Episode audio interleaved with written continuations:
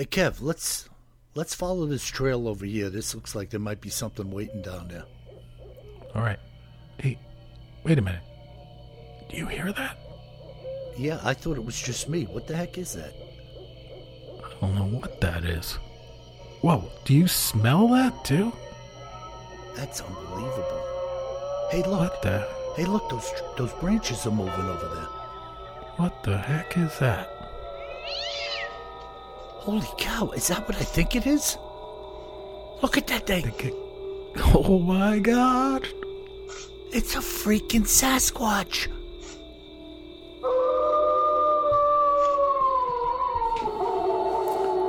Welcome to the Bigfoot Terror in the Woods Sightings and Encounters podcast. I am your host, W.J. Sheehan. Hello, everybody, and welcome once again to our show. My name is W.J. Sheehan, author of the series Bigfoot Terror in the Woods Sightings and Encounters. Nine books available in paperback and audio formats at Amazon, Audible, iTunes. So go out and buy a couple of copies and have yourself a good old time, my friends.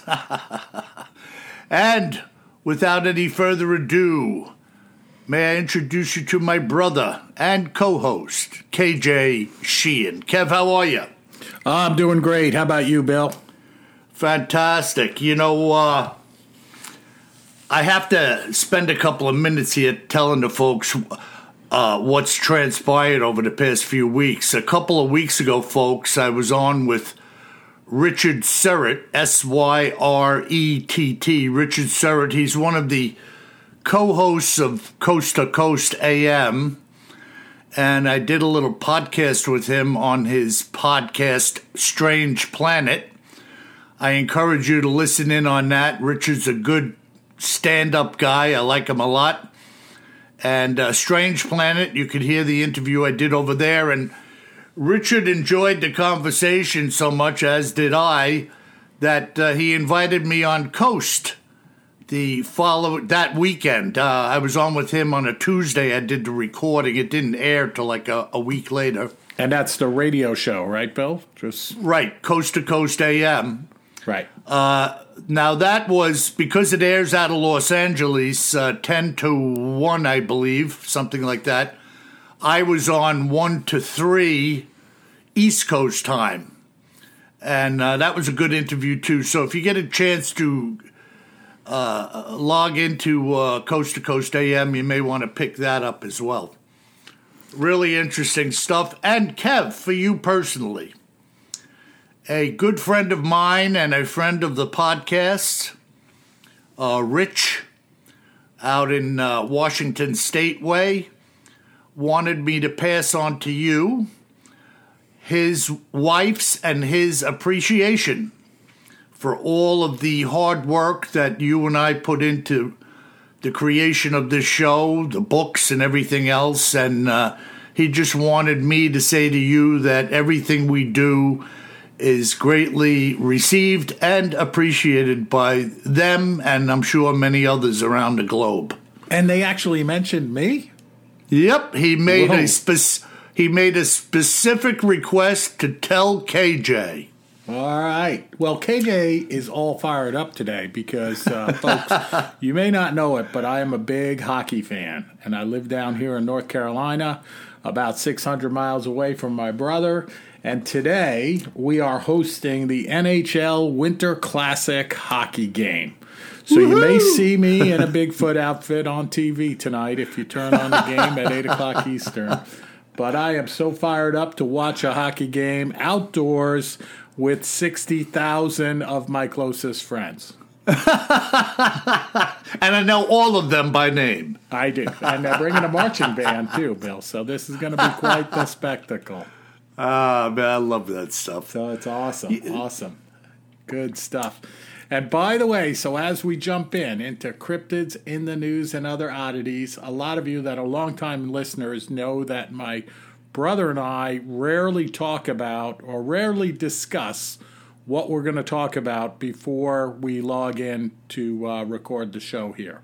And uh, so, so my brother doesn't know. So I'm just going to jump in with my lead in balloons, UAPs, UFOs, F 22s, and Sidewinder missiles. Oh my.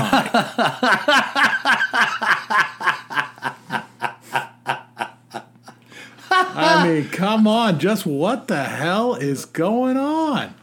Yeah, it's uh, I, I I can tell already where you're going, and I kind of had a feeling you were going to launch into this. Uh, No, uh, to- no pun intended. I'm no launching pun into intended. it. no sidewinders were used during the production of this podcast. hey, Kev, before you dive in, and before I forget, folks, when you hear me saying the following account was given to me by KJ Sheehan, the names I am using are not the names of the people who uh, recorded the accounts or the encounters with me. So, if you've seen something, say something, and have no fear whatsoever that I am going to use your name. Even if you tell me I can use your name, I will not use your name. And I've told that to many people who've given me accounts, even uh, in most recent days. So, Very when you hear me say, Joe Smith gave me the encounter. You may know somebody named Joe Smith, but no guy named Joe Smith told me that encounter. So have no fear. I don't want people to be hesitant uh, in reaching out to me at BigfootTerrorInTheWoods.com and hit the contact link. Uh, have no fear that I am going to use your name under any circumstances. Uh, and I just wanted to get that out there, Kev, before I uh, it slipped my mind and I forgot. Oh, that's awesome, Bill. Awesome. But but back to what's in the news. Come Yeah. on. We shot down four different balloons with F-22 Raptors, you know, over the period of about a week. Like what the heck is going on? Yeah, yeah, very bizarre circumstances, man. I I mean, and I really can't tell what's going on because the first one, right, the first balloon uh, was shot down over the Atlantic Ocean, close to the coast of North and South Carolina, right, and it came into the airspace, U.S. airspace in Alaska, on January 28th, floated along Idaho, Montana.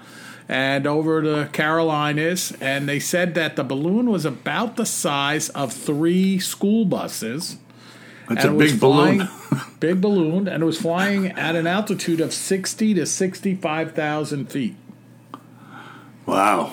Yeah, so that's the first one, right? And Uh-huh, and uh, they send up this F twenty two, right? Maybe not our most advanced fighter, but our second most advanced of the ones we know about, Right. armed with Sidewinder missiles, and they blow this thing out of the sky. So, you know, I checked it out, Bill. You know me, aviation guy like you. I'm like, man, doesn't the F twenty two have a gun on it? Yeah. I thought the same thing. How about a Yeah. how about a quick burst out of a 50 cal or something, you yeah, know? so so you'll be happy to. So yeah, but you know why not shoot a five hundred thousand dollar or a million dollar sidewinder missile at a balloon, right? You know what the heck? so I checked it out. I'm like, well, maybe the F twenty two doesn't have a gun, but in fact, the F twenty two has a twenty millimeter Gatling gun and a linear linkless ammunition feed system. That's how they describe it. So I'm pretty sure the F 22 could take down a balloon with a little burst from the Gatling gun. Yeah, I was wondering the same thing. What? Why shoot an expensive missile at a balloon? I mean, other than the fact it's fun, but you know, Good prac- good practice, right? but crazy stuff, you know? Yeah. Now I wonder why they didn't uh, take these things down sooner. You think that it took them that long to figure out it was unknown and potentially uh, harmful to us? Well, this is part of the what the heck is going on question Yeah. that I have. Now, there, there, of course, who knows if what the government is telling the newspapers and that is true, right? We we certainly have no reason to think. I'm not a big conspiracy guy, as you know, Bill, but we have no reason to think that the Pentagon has to tell the New York Times in this case. Uh, or the Wall Street Journal, two of the sources I'm using for this podcast today, uh, the truth about what's going on, right? Like let's let's let's, let's not think for a minute that they're obligated to tell them the truth. Uh, Oh, come on, aren't they? what? No, but the the story goes that they didn't see it because uh, NORAD, right, the f- same folks that track Santa Claus, by the way, uh, Christmas time, uh, they they have the sophisticated uh, radar system and satellites and everything else, but it's really designed to see uh, fast moving objects entering our airspace like you know intercontinental ballistic missiles and stuff like that. So the Yeah. theory is that the radar is not designed to pick up signatures of these very slow moving crafts like balloons at 60,000 feet. And then once they saw this one come across the country and they got the signature, the radar signature of that, the one that they shot down off of North and South Carolina, the theory is that then they adjusted the radar aperture to alarm on, on objects just like this, and then they started seeing them over that week long period. So that's Yeah. that's the theory. I'm not saying that's the truth though. Like I'm I'm interested, you know, some of our listeners out there what they think, of course. Especially if And that- somebody out there is in the know. Now they, uh, well, we don't know. I don't know if we'll ever really know if they've recovered anything yet uh, from these balloons. They did. They did. There's some pictures of them uh, in a you know boats scooping up this stuff. Now, some of the stuff was not recovered. Like on February 10th, they you know they said they shot down and they said a UFO off Alaska, and they say that this U.S. fighter jet brought down this craft over the waters of Alaska. The object broke into pieces after being shot down and was most likely not a balloon, a Defense Department official said. And a White House official said that the object was the size of a small car. Hmm. Right? Now these are uh, these are separate incidents. Separate, From all in this week long event. So Yeah, that happened yeah. on February 10th, not that long ago. And then February 11th, uh, a UFO was shot down over Canada by a excuse me by an American F-22 fighter over the Yukon territory. So of course, you know, uh, Canada, uh, uh, Canada's Prime Minister Justin Trudeau said it was okay for us to shoot it down because the Air Force was in the shop apparently on February 11th. The Canadian Air Force. Sorry, folks, that's a joke.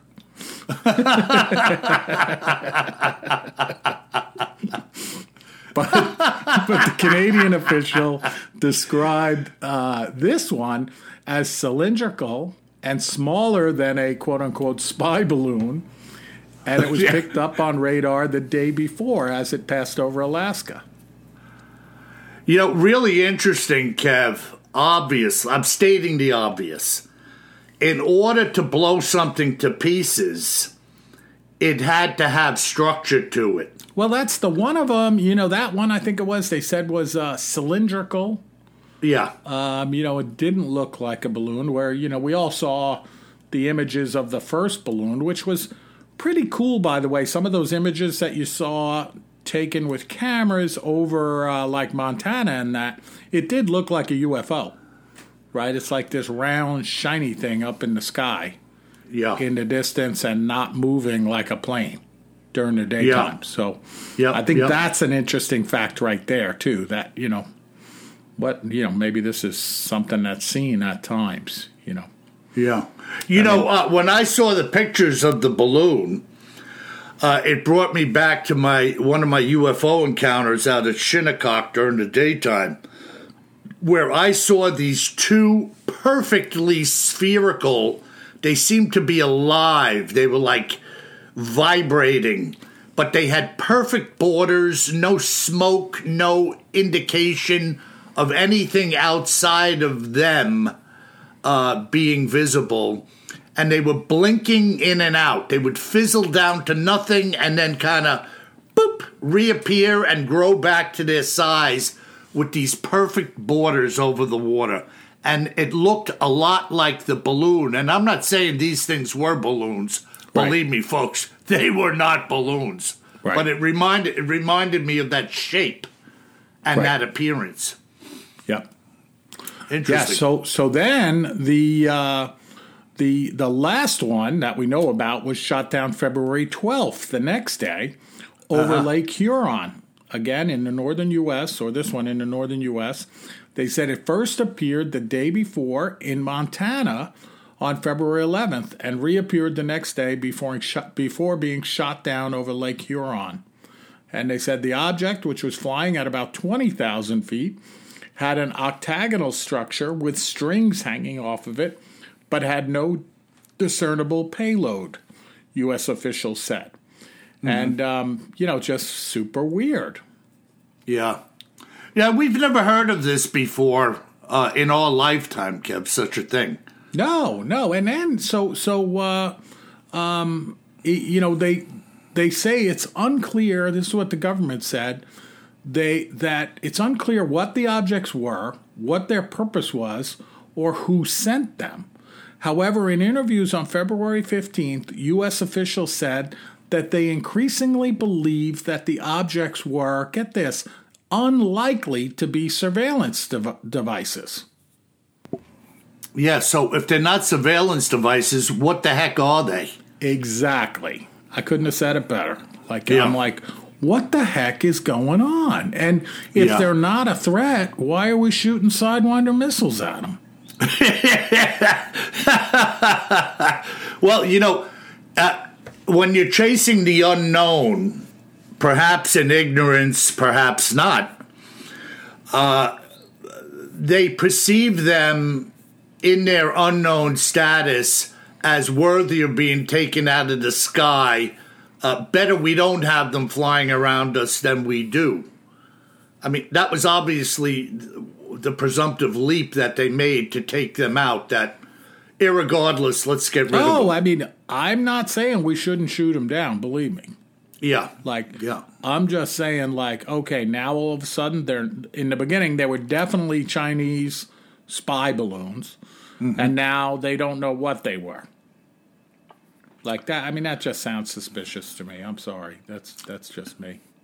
Yeah, well, you know, remember the old Roswell story where the headline read UFO shot down or uh, UFO crashed to Earth, and the next day they had pictures of uh, the guy standing uh, uh, crouched down and saying it was a uh, weather balloon, and he had pieces of a weather balloon uh, laying next to him and next to him and around him. You know, that yeah, was well, total. there's a, there's another theory on that whole thing, right? Is that um, I'm, I'm sure you've seen this one, maybe you haven't, but that back then in the 50s, right, when the Roswell US, UFO incident happened, the the United States was testing spy balloons to go over Russia, and they were testing them out there, you know, in Roswell, in the Roswell area, and they would fly, fly like this first balloon at 60,000 feet over Russia and take pictures. You know, before they had like the U 2 and stuff like that, or maybe in addition to the U 2 uh, spy plane. So they. Uh, they had that, and then they crashed out there, but they didn't want the public to know that we had these spy balloons and that we were testing them because then Russia would know. And there's a theory that they started this UFO story. The government did. Mm-hmm. Isn't that something?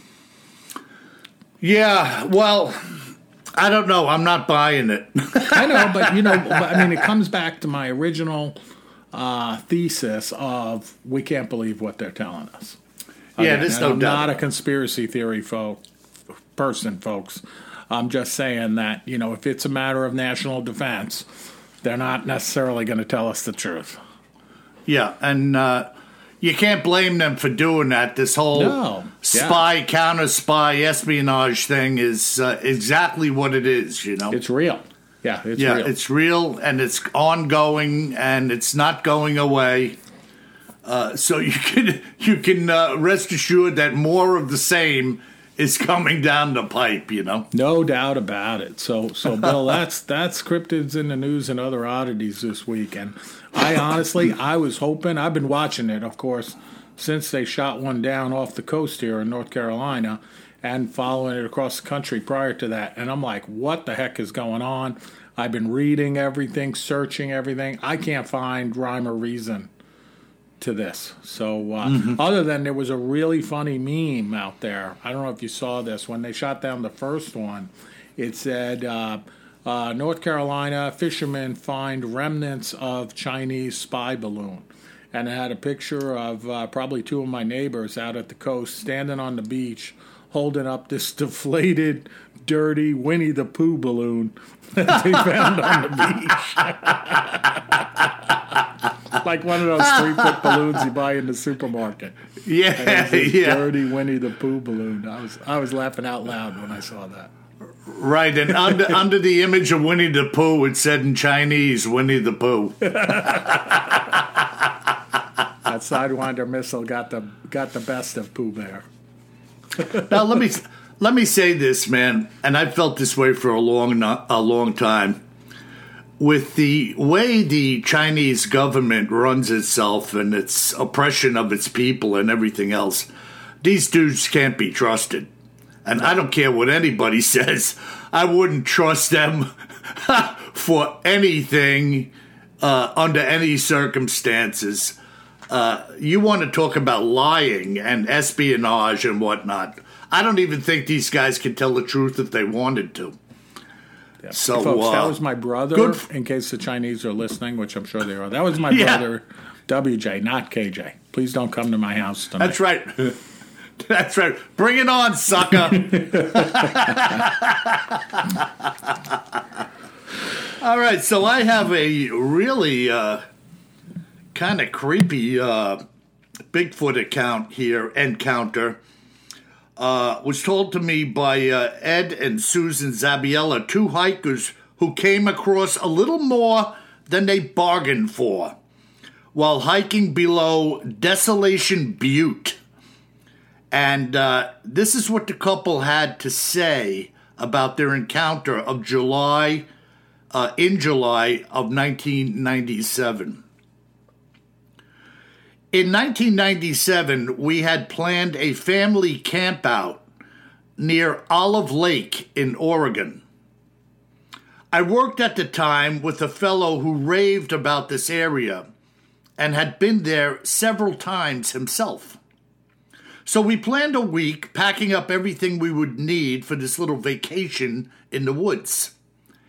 At the time, our two children, Sophia and little Eddie, who were 12 and 16 years old, respectively, were in excellent physical condition, both being very athletic and so we had planned to do an extensive amount of exploration in the form of hiking. On the fourth day of our campout, we headed north into the Umatilla National Forest, with our goal for the day being the base of Desolation Butte, a 7,000 foot mountain to our northwest. We had hiked about four miles, crossing over what I would say was a secondary road, with the butte now dead north of us.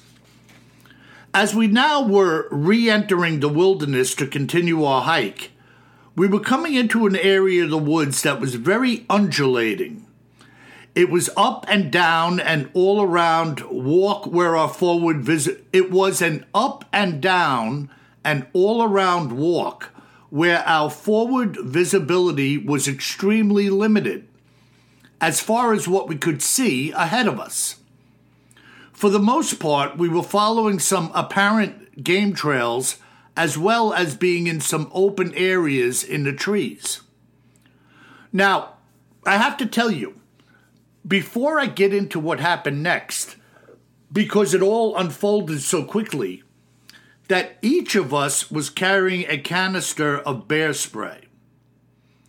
Between reading the instructions and coaching the kids in its use, I remember that the spray had an effective range of 20 to 40 feet, and that to be truly effective, it needed to contact the eyes and the nose. These were basically large canisters of pepper spray. Our family at the time was in what I would call quiet mode. In other words, during the hike, there were times when we were jabbering like magpies, and at other times we were just quiet, focusing on the task at hand and taking in the surroundings. This moment was one of the latter. What happened next was so frightening, and it happened so quickly that frankly, it was hard to believe. I was leading our little troop and had quite literally just stepped over a small rise in the trail, uh, the trail we were following, which dipped down to our left. I heard a short grunt, which was followed by an enormous Sasquatch jumping out of the brush about 40 or 50 feet ahead of us. Sophia screamed, and when she did, the creature let out a growl. It then snarled at me, showing its teeth. My wife had grabbed little Eddie as I pulled my spray canister from my belt. The beast was snarling at me with the evilest grin you could imagine, as I had already brought the canister into position to fire it if it moved any closer. I said to the family to back away slowly, and Susan said, We're not leaving you all of them had their canisters out. As this was happening, my eyes had glanced down to the left on the ground where the creature had come from, and I could see the fresh, bloodied carcass of some type of animal lying on the ground. The beast's face around its jowls was wet with what I knew was blood. We had more than likely stumbled upon this creature as it was engaged in eating a kill, and it was none too happy about us being there. Perhaps it was just warning us off of its kill, like most predatory creatures would. The creature was snarling and curling its lips, making quick forward movements with its upper body in a way that seemed to be somewhat of a fake that it was about to jump or leap in our direction. I guess the best way to describe it would be that of a bluff. He looked like a prize fighter who was faking a left to throw a right, if that makes any sense. I took one slow step backwards and told the others to start doing so themselves. And as we did, this beast took one large quick step towards us, and I pulled the trigger on the canister. The cloud came out in a torrent, but seemed to fall short of the mark and had emptied rather quickly. I then told Sophia to give me her canister. When the cloud came pouring out in the direction of the beach beast, it lurched backwards, apparently being spooked by what had happened. Then, as quickly as it had begun, it snarled again, clenched its fist, and stepped back to its right to reach down to grab the animal, disappearing into the trees. We could hear some thrashing and snapping noises as it moved away, and we turned to make our own escape while the getting was good. I was taking the rear now, walking with one eye over my shoulder and telling the others to try to move quickly and carefully. We reached a place where we had crossed the secondary road of which I spoke earlier. Now, having reached the road, we saw a solitary hiker coming in our direction. He was carrying a backpack and a long walking stick, so we waited for him. As he got closer, he hailed a hello to us, and we started to walk towards him. Sophia was clutching my wife in such a way that I guess he could tell something was wrong. And perhaps our faces told the tale as well. He asked us if everything was all right, as I began to tell him what happened. To be honest with you, he wasn't as stunned as I believe most people would have, having heard what I just said. He said that these creatures were talked about in the region, but he personally had never seen or experienced anything of the sort, although he knew others who said they had. We introduced ourselves, and out of the kindness of his heart, he said he was going to accompany us back to our campground. I told him it wasn't necessary, but he was insistent and joined us for the hike back. This guy reminded me of Davy Crockett he had a long graying beard with a big knife on his belt, as well as a compound bow lashed to his pack. When we had reached the camp, we all settled in for some grub with our newfound friend, whose name was Elijah Stanislaw. He said that he spends weeks at a time in the woods, basically fending for himself. He also said that he had experienced and heard many strange and unusual things including loud howls which he could not explain, but had never seen anything the likes of what we had. I think one of the craziest things about this encounter was how quickly and easily we had come upon this beast, with neither us nor it being apparently aware of the other's presence until we were virtually on top of each other. It also made us realize just how quickly an unfortunate and deadly bear encounter can occur with virtually no time to react. If this creature had not been in front of us or hadn't stopped, he could have been on us in a split second. And had it been off the trail to our left or right hand sides, it could have snatched us up in an instant. The creature was about eight feet tall and four feet wide having both enormous hands and feet. It was definitely a male, and it stunk like you can't believe. In fact, just a split second before it jumped out, I had gotten a whiff of it, but it was too late. Its head was recessed into its upper body, which was massive and very muscular. The face had some hair on it, but it was very sparse and scraggly in appearance. The teeth which we saw were stained and yellowed, being mostly square in shape, with two somewhat fang teeth protruding down from the top. Very similar to how a human's teeth look. To me, this was in no way a human. It simply stood on two legs and had eyes and a nose but that's where the similarities end. This was, in my opinion, a large and potentially deadly animal, and I'm glad that we escaped with our lives. There you have it. Wow, that's a that's an awesome account, Bill. I mean, how would you like to stumble upon that coming around a little turn and a dip in the no. woods?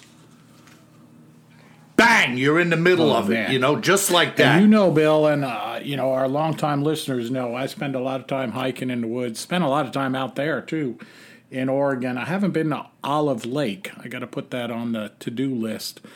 But um, and carrying, you know, the fire extinguisher size canister of bear spray strapped to my thigh. Um, and folks, you know, I know my brother always says always carry more gun than you think you're going to need.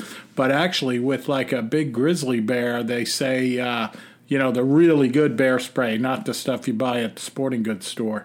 Um, that's even more effective than like a handgun on a grizzly because those grizzlies, they find people that are mauled you know, in the woods with an empty uh, magazine of a nine millimeter and no bear, and the person's dead you know so it's like the, the bear spray is like an expectorant so it makes them vomit you know it hurts their eyes and everything else but it really is your last line of defense you know Oh Yeah, man, yeah. it's that's scary stuff. Well, I told you, Kev. I uh, I did an interview uh, on a podcast with a fellow whose father-in-law was hunting with another guy, right. and the grizzly attacked. He got a shot off, hit it. The bear still kept coming, mauled him. The other guy that was with him shot it again. Yeah. And he wound up in the hospital for 30 days. And this fellow was called in, and the staff said, We don't think he's going to make it. You better get over here. Well, he did make it. But two shots from a rifle at close range uh, wasn't enough to kill it or stop it from almost killing No, they fellow. are massive, angry beasts, especially if you start shooting at them. You know. Yeah. So uh, they have enough adrenaline or whatever you want to call it. If you don't get it, even if you get a, a lung shot, uh, I, I think the only way you could really take it is if you hit it square in the heart. Right. And who who knows who's got time to do that with something Yeah. Stay still you. while I uh, map out where your heart would be. Stay, stay there. Don't move. don't move. yeah. Let me draw a little Let me open this I got manual this here. sharpie here. Let me take my sharpie out and draw a little X. But uh, can you imagine walking through and this thing, uh, according to this couple, had a kill. Uh, not unlikely that any creature might be standing over a kill Yeah. cougar, bear, whatever. No, one hundred percent, And- and that puts it in an aggressive uh, stance as well. That it's protecting its kill. Yeah, yeah, you're not taking Yeah, this. I worked hard for this thing. You even see, like, a, you know, as we all have, like the lions after they take down an antelope or a, a gnu. Uh, they're fighting with each other as they're trying to chow down Oh on yeah, the thing, you know? Yeah. So, uh, me first. No, I want some. Yeah, try and take a carrot away from a Labrador Retriever. They'll come after you. Or a tomato. Oh, forget that.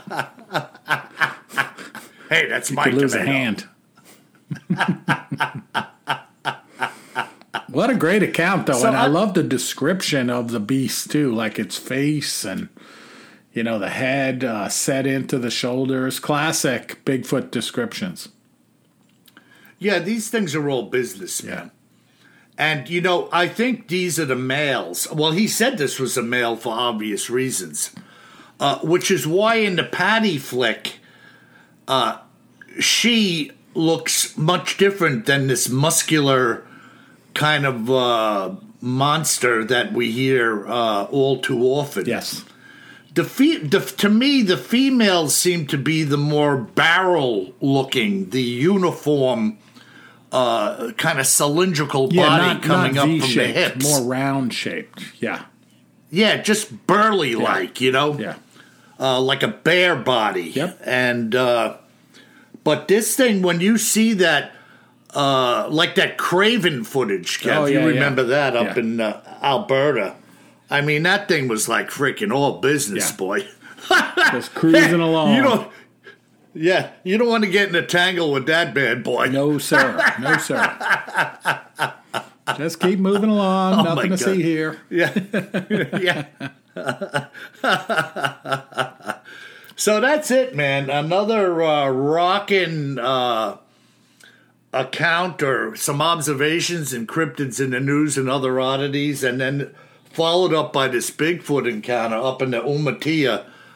Uh, and it's funny, I'm reading this today, and I have to ask uh, my buddies uh, what they know about this in uh, Oregon. Uh, they see everywhere I talk about, they seem to have been.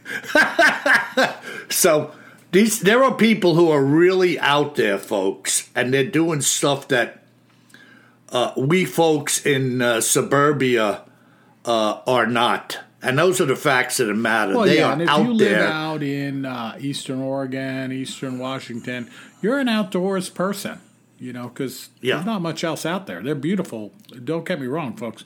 Beautiful states, and I've lived in one of them, and I miss it. Mm-hmm. It was wonderful out there. But when you're out there, you're doing a lot of hiking and a lot of camping, a lot of fishing. Mm-hmm. You know, you are outdoors because it is spectacular outdoors. Yeah, now, and I was in touch with uh, one of my buddies last night. I was working and we were going back and forth uh, with some emails, and I was sharing some photographs with him. And he sent me a picture of a house he's building in uh, Idaho, uh, 1,500 feet up on the side of a mountain. and I was sending him these uh, Bigfoot pictures, and we were going back and forth about it. And he says, like, oh my God, I was just hiking down from the house uh, when I got the pictures with no flashlight in the dark with my dog. Shook him up a little. yeah, you know, he had a gun. Yeah. Uh, kudos to them. He's they're always carrying a weapon. Yeah, but you know, uh, they're they're cut from a different piece of cloth, my friend. yeah. Outdoorsy, as they well, say. Yeah, outdoorsy. So what do we got in our listener mail? Kevin? Yeah, we got some good listener mail, Bill, this week. The first one comes in from Robert from Western PA, Pennsylvania, and he mm-hmm. says, "Heard you on Coast to Coast." So he was out there listening, Bill, and he says, "Are you mm-hmm. related to the late Dr. George A. Sheehan of Ocean Grove?" If you are uh-huh. related uh-huh. to Dr. George Sheehan, let me hear from you. You may call me here in Western PA. Leave a message and the best time to call back. And I want to compare a note about Bigfoot, but also to recall the times I met some of your relatives. Thank you, Robert. So I read this one, Bill. Even though we are blood brothers, I didn't know if you had a, uh, uh, you know, a relative that I didn't know about.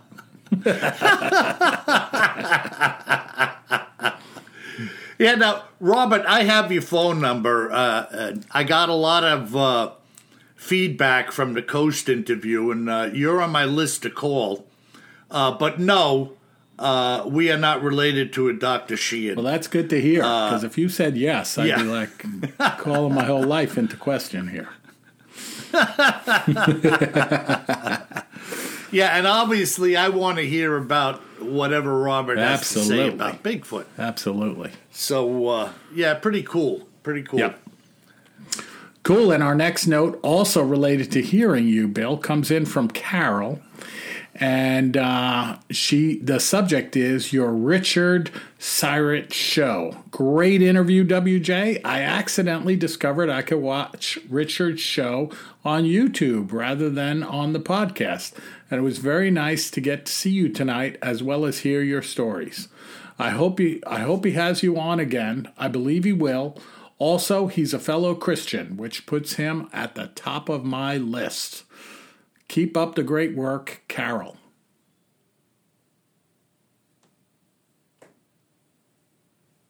Bill, you there? Yeah, I'm here, Kev. Can you hear oh, me? You went silent for a minute. Uh, no, delay of game, offense, five yard penalty, automatic first down. Okay, so did you did you hear uh, Carol uh, seeing you on? I did. Yeah, so that's good stuff. Yeah, I, I was in the middle of saying that Carol's a, an avid listener, and we've heard from her before. Uh, and by the way, folks, uh, I didn't mention this.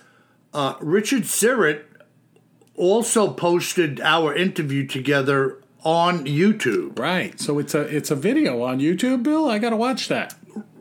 Yeah, so pick it up. Richard Syrett, Strange Planet interview with W.J. Sheehan or William Sheehan.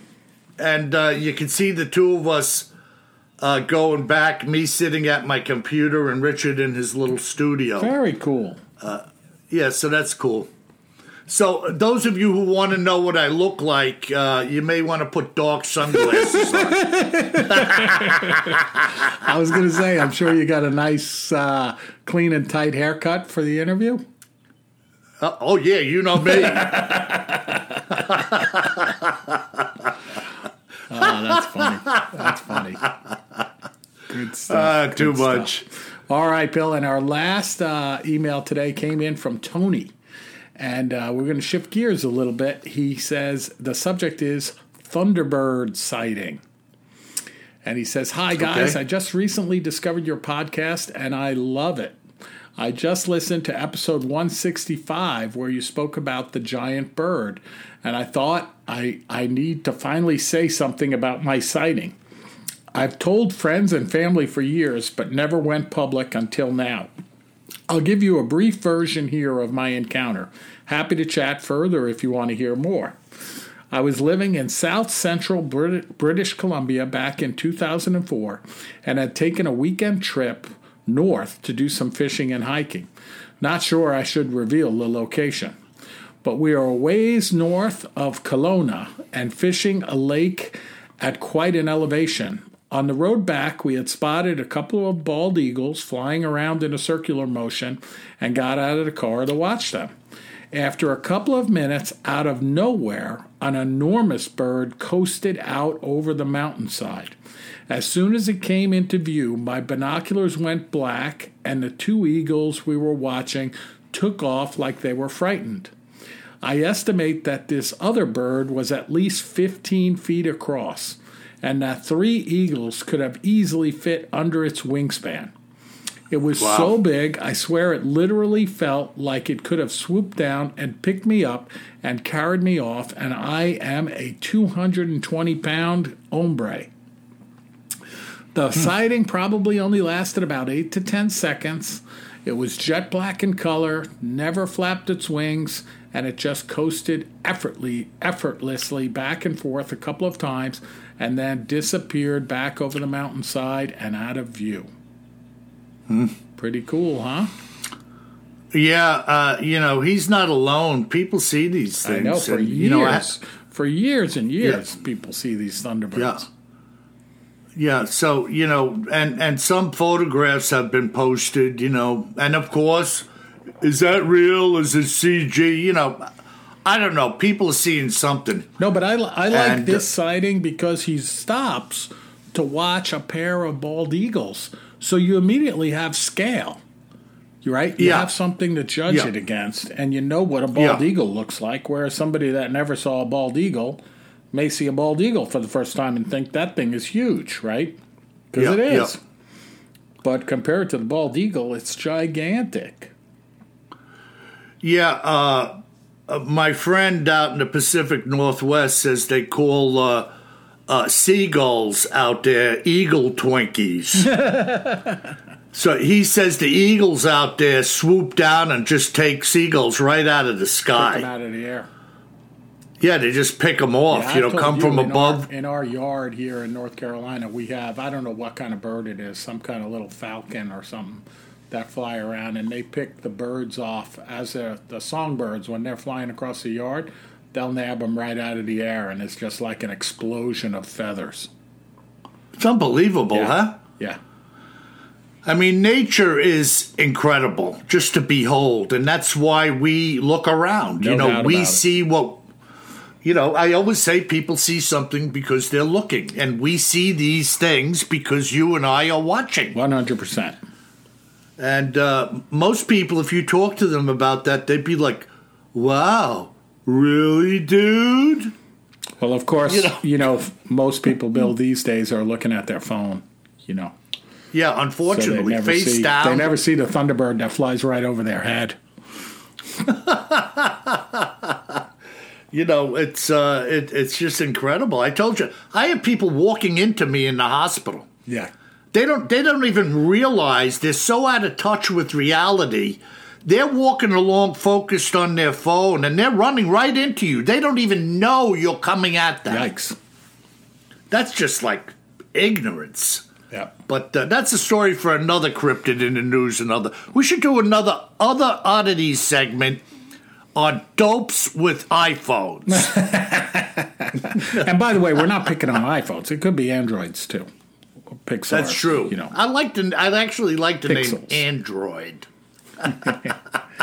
All right, Bill. So that's it. A good podcast. Wow. Balloons, raptors, and sidewinders. Oh my! And a great Bigfoot encounter from uh, Olive Lake, Oregon, or Oregon, as my brother says. Oregon.